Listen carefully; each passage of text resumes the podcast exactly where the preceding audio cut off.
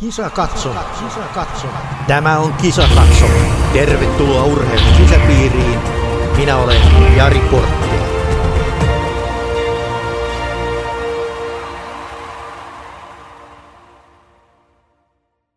Tervetuloa kisakatsomon pariin. Jännitys kisakatsomossa nousee. Pekingin olympialaisten avajaisiin on tasan 10 päivää tänään tiistaina. Ja nyt tietysti jännitetään myös sitä, että ketkä tuonne Pekingin kisoihin ylipäätänsä voivat osallistua tämän koronapandemian vuoksi. Tässä on viime päivinä saatu hiukan hälyttäviä uutisia. Yksi suomalainen ampumahiihtäjä joutui jäämään Italiaan saatuaan koronatartunnan naishiihtäjä ja on epäselvää, että pääseekö hän kisoihin ja, ja sitä kautta on tietysti myös uhottuna tuo Suomen naisten viestijoukkueen osallistuminen kilpailuihin. Norjassa on kohistaa nyt paljon siitä, kun kaksi maajoukkueen, miesmaajoukkueen valmentajaa oli saanut koronatartunnan ja näin ollen tuo koko Norjan kahdeksanhenkisen hiihtomaajoukkueen lähtöä Pekingiin viivästettiin neljällä päivällä, jotta voidaan olla sitten varmoja siitä, että yksikään hiihtäjistä ei ole sairastunut koronaan. Täällä Suomessa puhutaan myös paljon siitä, että ihmisiltä on estetty mahdollisuus harrastaa liikuntaa nyt koronan aikana – varsinkin pääkaupunkiseudulla, täällähän ovat kaikki kuntosalit kiinni, uimahallit kiinni, paitsi seurojen käytössä ne saavat olla, mutta siis tavallisilta ihmisiltä uimahallit ovat kiinni. Ja tätä on arvosteltu erittäin voimakkaasti, koska muualla Suomessa nämä vastaavat paikat saavat olla auki. Mario Rissanen, työterveyshuollon erikoislääkäri, joka on hyvin perehtynyt aiheeseen, kertoo meille hetken kuluttua siitä, mikä on hänen näkemyksensä näistä niin sanotuista kielloista, minkälaiset vaikutukset niillä ovat koko kansanterveyteen, minkälainen vaikutus niillä on nuorten ja lasten kuntoon, aikuisten kuntoon, vanhusten kuntoon, kuinka paljon itse asiassa hallaa näillä päätöksillä on tehty siinä, että vanhukset eivät ole päässeet eh, harrastamaan liikuntaa, tuki, elinsairaudet vain lisääntyvät ja sanotaanko niin, että kun jollain kielolla pitäisi olla selkeä peruste sille, että miksi tämä kielto asetetaan voimaan, niin nyt ainakaan kuntosalien ja uimahallien kohdalla ei ole tällaista pystytty edes osoittamaan. Hyvin mielenkiintoisia, eh, sanotaanko asiakokonaisuuksia työterveyshuollon erikoislääkäri Mario Rissanen tuo seuraavassa esille. Mennään nyt saman tien kuuntelemaan, mitä hänellä on sanottava asiasta. Erikoislääkäri Mario Rissanen, tässä on nyt kaksi vuotta taisteltu ja taiteiltu tämän koronan kanssa. Ja oikeastaan semmoista tunnusomaista tälle on se, että tässä on hyvin paljon lasten ja nuorten ja sitten myös aikuisten ja, ja vanhusväestön liikuntaharrastuksia laitettu jäähylle ja kielletty harrastamasta. Ja Joo, kyllä. hetkellä täällä etelässä on voimassa tämä kuntosalikielto ja uimahallikielto, niin Millä, millä tavalla sinä näet nämä kiellot? No siis tämä on aivan äh, äh, tota, kansanterveystä ajatellen ihan katastrofi, koska siis äh, siinä on niin monta näkökulmaa, että jos nyt lähdetään, äh, ihan no lapset ja nuoret on nyt onneksi otettu jollakin tavalla huomioon, mutta jos äh, mietitään ihan äh, kansanterveyttä niin työikäisten näkökulmasta, niin liikuntahan on äh, melkein sairaudessa kuin sa- meidän niin kuin kansansairauksissa melkein kaikissa ää, niin ennaltaehkäisyn ja hoidon ihan tämmöinen kulmakivi.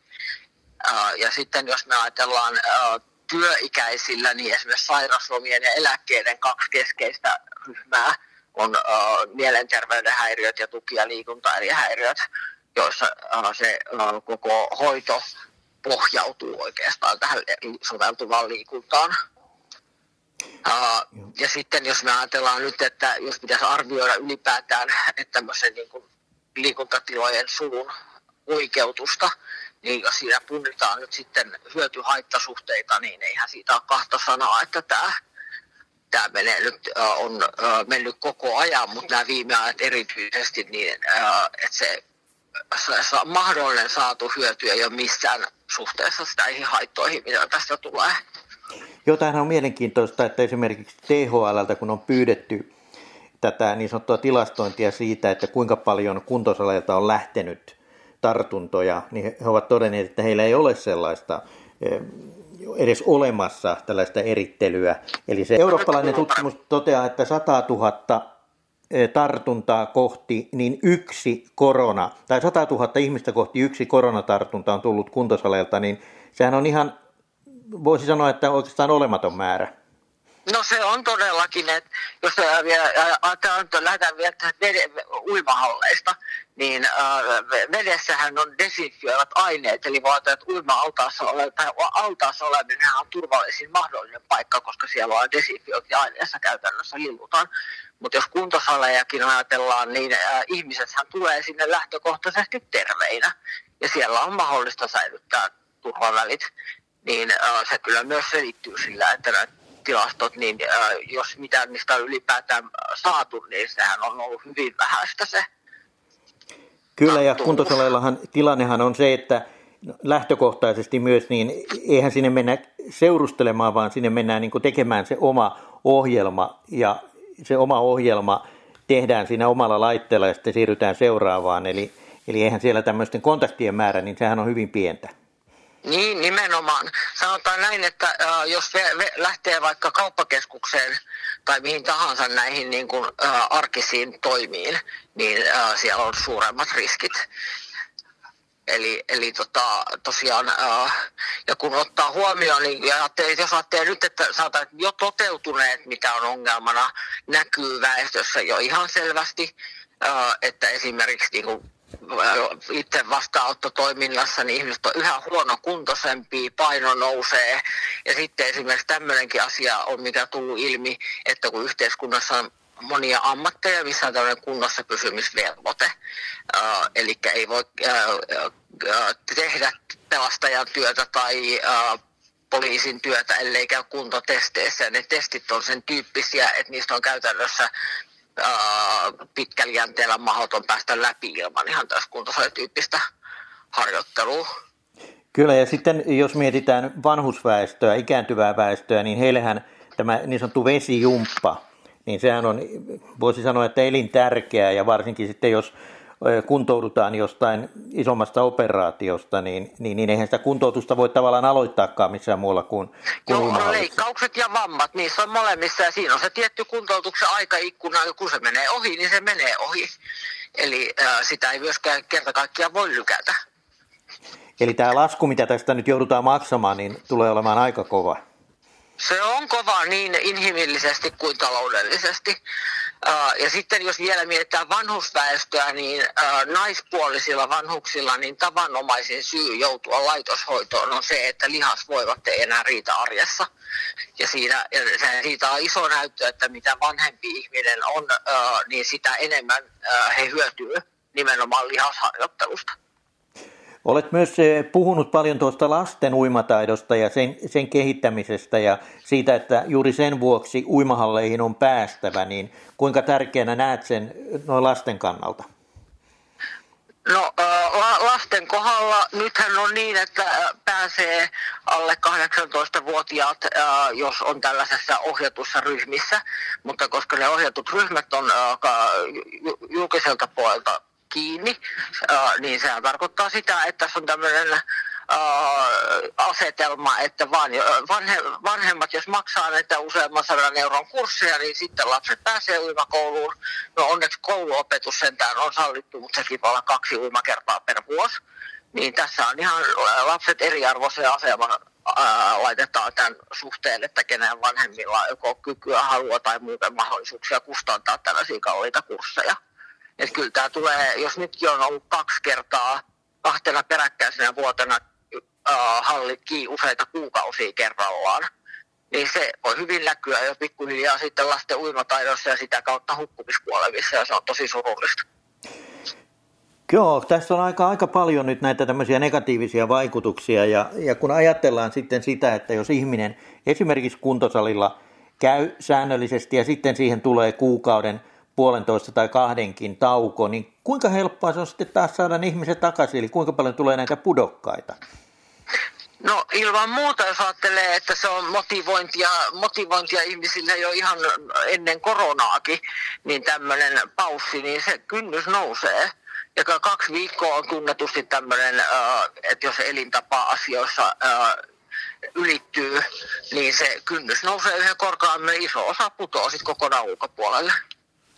Tuossa mainitsitkin jo alu, aluksi siitä, että näiden pitäisi aina pohjautua näiden päätösten siihen, että ne ovat välttämättömiä epidemian kannalta, niin ovatko nämä nyt olleet nämä viime aikojen toimet, nimenomaan jos puhutaan kuntosaleista ja uimahalleista, niin no, välttämättömiä? Eivät, ei millään tavalla voi katsoa, eli jos nyt mietitään sitä, että oikeasti tämähän on tätä tuo matalan riskin toimintaa, niin se on ihan tämmöinen kehäpäätelmä, että niitä perustellaan sillä, että niitä täytyy jatkaa sen takia, kun epidemia ei ole talttunut. Miten se voisi talttua, koska näille ei ole siinä mitenkään osoitettavaa Ilman mahdollisen riskin kapakat pysyy auki. Tämä on aivan järjenvastaista. Kyllä. Mikä, on, tavallaan, mikä olisi se sinun ratkaisu tähän tilanteeseen tällä hetkellä? Anteeksi, en kuulu. Jo, mikä olisi sinun ratkaisu tähän tilanteeseen? No mun ratkaisu olisi ehdottomasti se, että tehdään se, mikä ollaan tehnyt kaikkialla muuallakin Suomessa kuin, äh, kuin täällä äh, Etelä-Suomessa. Eli avataan kuntosalit, noudatetaan niissä vastuullisesti ohjeita ja avataan ne rajoituksetta se on nähdäkseni ainoa oikea tapa toimia, koska matalan riskin toiminta, joka tuottaa paljon terveyshyötyä, niin nyt varsinkin tämän omikronin leviämisen myötä, kun on todettu, ettei sitä pystytä rajoittamaan ylipäätään sen leviämistä enää yhteiskunnassa, jos ei lähdetä tämmöisiin täyslockdown systeemeihin, missä ei myöskään mitään järkeä, koska tämä tavallaan käy, täytyy käydä läpi No mutta sun, mä en siihen asiaan mene sen tarkemmin, kun en ole epidemiologi. Mutta siis sanotaan, että näin tämmöisen varsinkin tämän omikronin aikaan, niin ei ole mitään perusteita rajoittaa, kunhan vaan asiat hoidetaan asiallisesti niin kuin yrittäjät lähtökohtaisesti ne hoitaakin. Näin siis Marjo Rissanen ja kyllähän tässä pakostakin pistää miettimään, että millä perusteella näitä päätöksiä tehdään, jos ei edes kuunnella – erikoislääkäreitä työterveyshuollosta tai mistä, miltä muulta alalta tahansa. Melko kummallista päätöksentekoa. Ja sitten vielä tämä, että miksi Etelä-Suomessa kuntosalit ovat kiinni, Pohjois- pohjoisessa tai muualla Suomessa ne ovat auki. No, tähän ei syy, suinkaan syy ole se, että täällä on paljon tartuntoja, vaan se, että oikeus ei ehdi, hallinto-oikeus ei ehdi käsitellä valituksia, koska jono on siellä semmoinen neljästä kuuteen viikkoa, ja nämä avien päätökset, aluehallintoviranomaisten päätökset, ne tulevat aina kahden viikon jaksoissa. Ja jokainen päätös on oma kokonaisuutensa. Eli jos valitat nyt tänään tehdystä päätöksestä, niin se on kaksi viikkoa aikaa, ja sitten se päätös menee umpeen, ja sitten tehdään uusi päätös, joka jatkaa sitä kahden viikon päätöstä, mutta se päätös on uusi päätös, eli siitä pitäisi taas valittaa. Eli käytännössä se valitusikkuna on kaksi viikkoa, ja nämä valitukset eivät koskaan ehdi edes käsittelyyn. Ja tämähän merkitsee taas sitä, että etelässä asuvat ihmiset on, ovat oikeuden edessä asetettu täysin eriarvoiseen asemaan muun Suomen kanssa. Ja Ihmeellistä kyllä, tähän ei ole kukaan puuttunut mitenkään. Ei edes olympiakomitea, joka siis edustaa koko suomalaista urheilukenttää, ei pelkästään huippurheilua, niin kuin hyvin mielemme nyt tässä, kun Pekingin kisat lähestyvät, että olympiakomitea olisi pelkästään huippurheiluun eh, painottuva eh, elin, mutta näin ei ole tietenkään. Ja nyt odottaisikin, että olympiakomitea puuttuu tähän asiaan ja puuttuu nopeasti, koska niin kuin kuulimme Mario Rissaselta, niin – Tämä tilanne, se aiheuttaa valtavia ongelmia koko väestölle.